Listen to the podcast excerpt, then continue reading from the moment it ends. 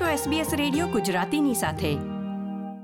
જ્યારે નવી home loan લેતા હોઈએ કે રીફાઇનાન્સ કરતા હોઈએ ત્યારે તમને ફિક્સ ટર્મ કે વેરિયેબલ રેટ લોન વિશે પૂછવામાં આવે છે.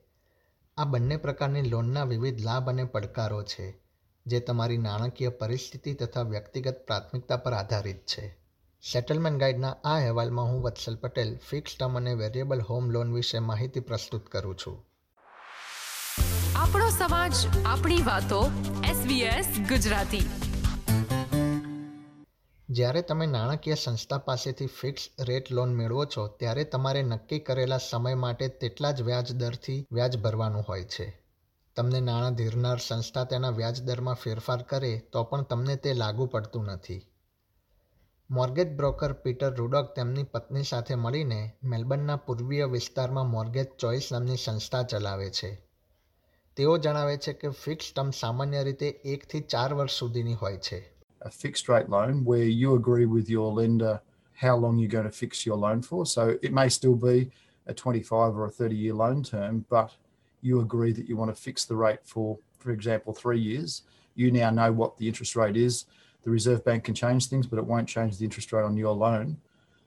Fix term મોટાભાગના લોકો માટે એક યોગ્ય વિકલ્પ છે કારણ કે વ્યાજના દરમાં વધારો થાય તેમ છતાં પણ ફિક્સ ટર્મના દરમાં કોઈ વધારો થતો નથી જો કે ઘટાડો થાય તો પણ ફિક્સ ટર્મનો દર તો એ જ રહે છે તેથી આ પ્રકારની લોન મેળવનારી વ્યક્તિને નુકસાન પણ જઈ શકે છે If you're the sort of person that's not going to be paying over and above the minimum repayments, fixed rate loans are a very, very good option at the moment because they're lower than variable and you've got surety over whatever period of time that you agree with your lender. જો તમે લોનમાં અન્ય પ્રકારનો વિકલ્પ પસંદ કરવા માંગતા હોવ તો તે છે વેરિયેબલ લોન વેરિયેબલ લોનમાં વ્યાજનો દર ઉપર કે નીચે જઈ શકે છે તે રિઝર્વ બેંકના નિર્ણયો પર આધારિત છે જો કે તે વ્યાજના દરમાં ફેરફાર કરે તો બેંક તે પ્રમાણે દર બદલે છે You'll be set a minimum required repayment based on your loan term, but you can pay more into that loan if you want to. Um, you can't pay less. Uh, so if you pay more into the loan, you can obviously pay the loan off sooner. Um, and as you build up a buffer of extra payments, if you want to, you can redraw those repayments back out of the loan.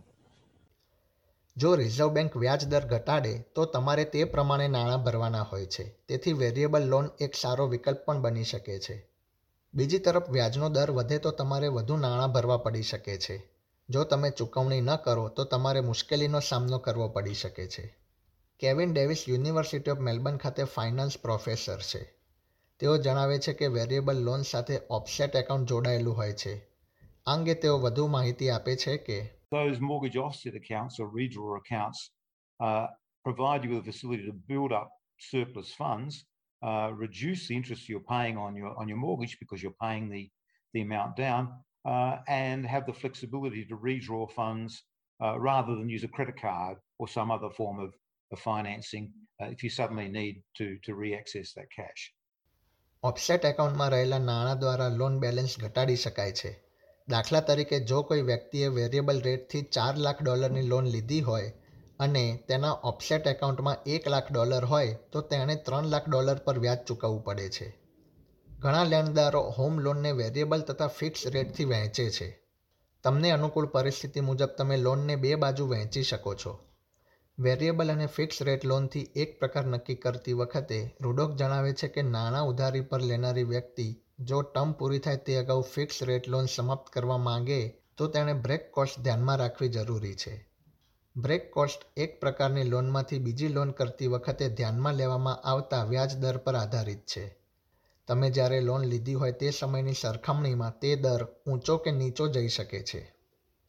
If you're locked in at 3% now for another two years and you wanted to break out of that fixed rate loan, and the bank can now only sell the money to someone else at 2%, they're missing out on 1% of whatever your loan amount is. So they're going to charge you as a penalty to get out of your fixed rate loan that 1% times the, the remainder of your term, so another two years. It can add up to a lot of money. બીજી તરફ વ્યાજના દર જો વધે તો તમારે તે loan term સમાપ્ત કરવી હોય તો તમને બેંક તેમ કરવાની પરવાનગી આપશે કારણ કે તેમણે તમને ઓછા દરથી લોન આપી હતી. ઇતિહાસમાં વ્યાજના દર ઓછા રહ્યા હોવાના કારણે રૂડોક જણાવે છે કે જો તમે હાલમાં લોન લો, તો તે દર ઊંચો જાય તેવી શક્યતા પણ છે. કેટલાક કિસ્સામાં બેંક નાણાં ઉધાર લેનારી વ્યક્તિને લેન્ડર્સ મોર્ગેજ ઇન્સ્યોરન્સ એટલે કે એલએમઆઈ ખરીદવા માટે જણાવે છે.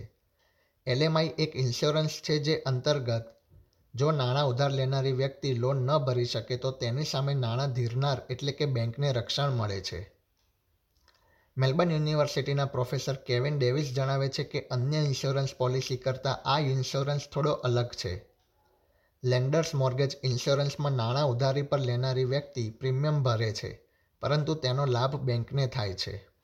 If the amount you're borrowing is 80% or more of the purchase price, then the banks are generally going to require you to take out what's referred to as lender's mortgage insurance, which is insurance uh, uh, against you, the buyer, defaulting. Now, one of the problems with this whole these things is that you, the buyer, end up paying that insurance, um, but it doesn't insure you against anything. It simply insures the bank uh, if you default on the on the loan uh, and they can't get their money back from you, they will get their money from the insurance company. વધુ માહિતી માટે સરકારની money smart website અથવા licence mortgage બ્રોકરનો સંપર્ક કરો. આ પ્રકારની વધુ માહિતી મેળવવા માંગો છો? અમને સાંભળી શકશો Apple podcast Google podcast Spotify કે જ્યાં પણ તમે તમારા પોડકાસ્ટ મેળવતા હોવ.